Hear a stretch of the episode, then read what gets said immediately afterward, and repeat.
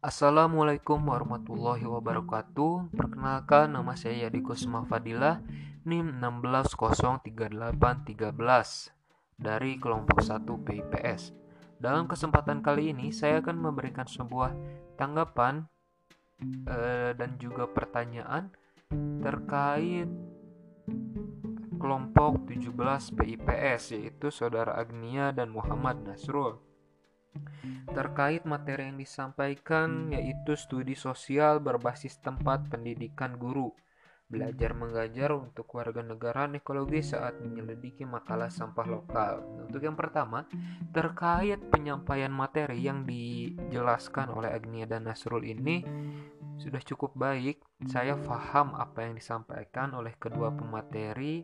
Penyampaiannya singkat, padat, dan jelas dan Salindia dengan uh, makalah yang ditampilkan juga cukup menarik untuk dibaca dan untuk dikaji ulang gitu ya terkait uh, makalah sampah lokal.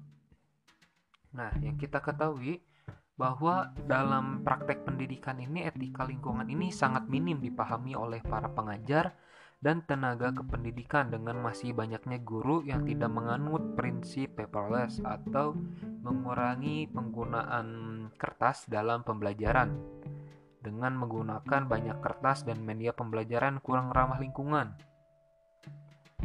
Dan etika lingkungan masih sangat kurang dalam berbagai sektor, baik itu pendidikan, perkantoran, dan pada masyarakat secara umum. Nah, kecerdasan ekologis ini sangat diperlukan dalam dunia pendidikan karena kecerdasan ekologis ini merupakan uh, pemahaman dan penerjemahan hubungan manusia dengan seluruh unsur dan makhluk hidup lain. Nah, kecerdasan ekologis ini juga sebagai empati yang mendalam dan kepedulian terhadap lingkungan sekitar serta cara berpikir kritis terhadap apa yang terjadi di lingkungan sekitar akibat perlakuannya.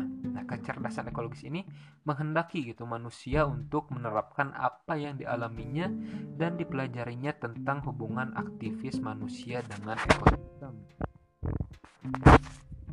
Yang ingin saya tanyakan terkait dengan kecerdasan ekologis ini, apa sih yang menjadi faktor penghambat gitu sehingga e, kecerdasan ekologis ini pemahaman akan pentingnya sebuah lingkungan ini masih sangat minim gitu.